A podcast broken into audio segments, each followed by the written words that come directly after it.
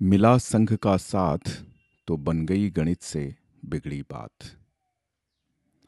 सुदूर चीन बॉर्डर स्थित बर्फ़ से ढके तवांग से छप्पन किलोमीटर दूर आठ हज़ार फीट की दुर्गम ऊंचाई पर एक स्थान है बोमदिला महाराष्ट्र से अरुणाचल में संघ प्रचारक बनकर आए राजेश जी जब यहाँ के बस अड्डे पर उतरे, उन्हें एक अजीब मंजर दिखा। आसपास सत्तर से अधिक किशोर व लड़के लड़कियाँ समूहों में हैरान, परेशान बैठे थे। इनमें कुछ लड़कियाँ तो रो भी रही थीं। राजेश जी, ये जान अवाक रह गए कि इन सभी के चेहरे गणित विषय में फेल हो जाने के चलते मुरझाए हुए थे। अकेले बोमदिला में 300 स्टूडेंट्स गणित में फेल थे। चिंता की बात यह नहीं थी कि ये गणित में फेल थे, बल्कि चिंता की बात यह थी कि ये सब अब पढ़ाई छोड़ने का मन बना चुके थे। गणित के डर की वजह से इतने सारे युवा भविष्य बर्बाद होने की कगार पर थे। इस वेदना ने अरुणाचल सेवा भारती को सेवा की नई राह दिखाई। इन बच्चों के मन से गणित का डर निकालने के लिए सत्तर दिनों का एक ऐसा क्रैश कोर्स डिज़ाइन किया गया, जिससे इस सीमित अवधि में स्टूडेंट्स का मैथ सिलेबस पूरा करवाया जा सके। सेवाभावी समर्पित युवा स्वयं सेवकों ने सुदूर गाँवों में जाकर पूरे मनोयोग से इन बच्चों को कक्षाएँ लगा रोचक और सरल ढंग से गणित पढ़ाना प्रारंभ किया।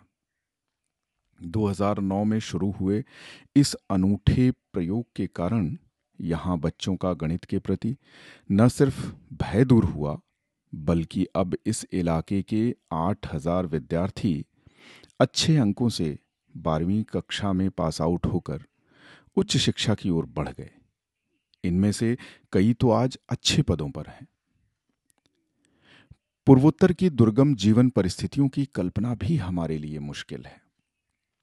बोमदिला जैसे कितने ही गाँव हैं जहाँ बारह महीने हाड़ कंपाने वाली ठंड और वर्ष के सात माह बारिश के चलते न सिर्फ़ पेड़ पौधे गल जाते हैं, बल्कि चावल और अन्य खाद्य भी उपजाना मुश्किल होता है। छोटी मोटी चीज़ खरीदने के लिए भी दुर्गम चढ़ाई तय करनी पड़ती है। बाँस के घरों में बुखारी, यानी अंगीठी के ताप के सहारे दुर्घर्ष जीवन जीते इन लोगों के बच्चों के लिए सरकार ने स्कूल तो खोले, पर कभी वहाँ शिक्षक नहीं आते तो कभी विद्यार्थी। इन जटिल हालातों में अरुणाचल सेवा भारती ने इन बच्चों को पढ़ाने और इनमें आत्मविश्वास जगाने का बीड़ा उठाया। बीटेक करने के बाद एक सेवाभावी युवक जब पहली बार पूना से अपनी नौकरी से 40 दिन छुट्टी लेकर बोमदिला इन बच्चों को गणित का क्रैश कोर्स करवाने आया, तब वो भी नहीं जानता था कि एक दिन यही कार्य उनके जीवन का लक्ष्य बन जाएगा। वर्ष 2009 से नौकरी छोड़कर संघ का ये समर्पित स्वयं सेवक अरुणाचल के सुदूरवर्ती गाँवों में गणित पढ़ा रहा है। हर वर्ष पाँच या आठ जगहों पर कक्षाएँ चला सत्तर दिन में गणित सिलेबस पूरा करवाया जा रहा है। सेवा भारती के आह्वान पर कुछ सेवाभावी युवा छह माह से साल भर का समय निकालकर यहाँ पढ़ाने आते हैं। पुणे से आर्किटेक्चर की डिग्री लेने के बाद हर्षदा, बायोमेडिकल इंजीनियरिंग पूरी कर राधिका और एमएससी के बाद स्नेहा जैसी युवतियों ने अरुणाचल में रहकर छह माह तक इन बच्चों को पढ़ाया। अब तो अंग्रेज़ी ग्रामर और लोक सेवा आयोग की परीक्षा गाइडेंस के लिए कई सेवाभावी युवा यहाँ समय दे रहे हैं।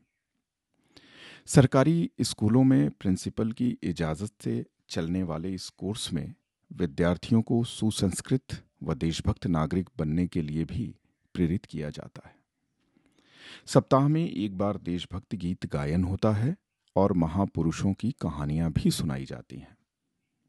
समय समय पर संगठन की ओर से कैरियर काउंसलिंग शिविर भी ऑर्गेनाइज किए जाते हैं। इनमें जाने माने सफल व्यक्ति गाइडेंस के लिए आमंत्रित किए जाते हैं। सेवा भारती अरुणाचल के साथ पुणे की ज्ञान प्रबोधिनी संस्था भी इस कार्य में सहयोग कर रही है। हर्षदा व स्नेहा जैसी युवतियों के अलावा अब तक 450 सेवाभावी उच्च शिक्षित युवा अरुणाचल आकर बस्ती बस्ती में विज्ञान के प्रयोग करके भी दिखा रहे हैं, ताकि इस दुर्गम पर्वतीय इलाके में ज्ञान विज्ञान और तकनीक का प्रसार हो सके।